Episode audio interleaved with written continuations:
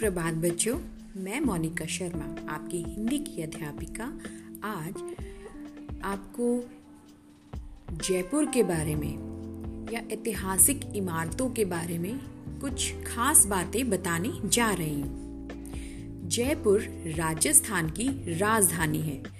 यह शहर pink city के नाम से भी मशहूर है। क्या आप सभी जानते हैं जयपुर में हवा महल भी है, जिसे महाराजा सवाई प्रताप सिंह जी ने बनवाया था। ये गुलाबी बलुआ पत्थर से बना हुआ है। इसमें कुल नौ सौ तिरपन झरोखे हैं। याद रखिए कि ऐतिहासिक इमारतें हमारे देश की अमूल्य धरोहर हैं। हमें उन्हें संभाल कर रखना है।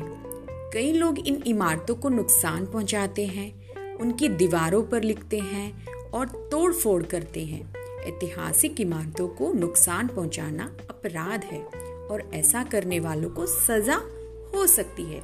तो याद रखिए, आप सभी को अपनी ऐतिहासिक इमारतों को संभाल कर रखना है। वहाँ पर कुछ ऐसा नहीं करना है जिससे उन ऐतिहासिक इमारतों को कुछ नुकसान पहुँचे। धन्यवाद।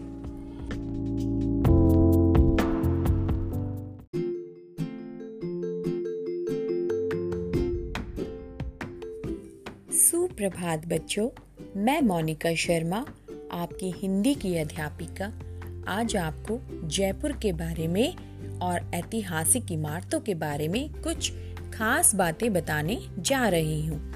जयपुर राजस्थान की राजधानी है।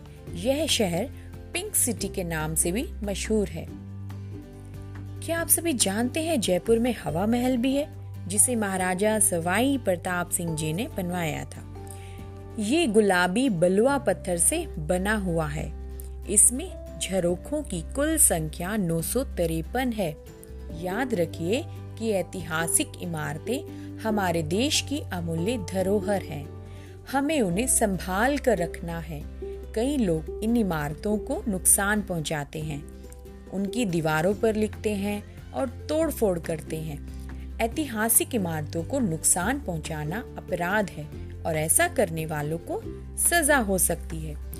तो याद रखिए, आप सभी को अपनी ऐतिहासिक इमारतों को संभाल कर रखना है।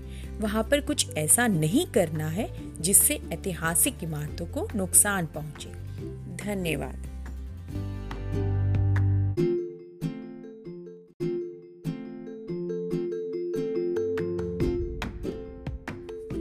सुप्रभात बच्चों, मैं मोनिका शर्मा आपकी हिंदी की अध्यापिका आज आपको जयपुर के बारे में और ऐतिहासिक इमारतों के बारे में कुछ खास बातें बताने जा रही हूँ। जयपुर राजस्थान की राजधानी है। यह शहर पिंक सिटी के नाम से भी मशहूर है। क्या आप सभी जानते हैं जयपुर में हवा महल भी है, जिसे महाराजा सवाई प्रताप सिंह जी ने बनवाया था? ये गुलाबी बलुआ पत्थर से बना हुआ है। इसमें झरोखों की कुल संख्या नौ सौ तिरपन है। याद रखिए कि ऐतिहासिक इमारतें हमारे देश की अमूल्य धरोहर हैं। हमें उन्हें संभाल कर रखना है। कई लोग इन इमारतों को नुकसान पहुंचाते हैं।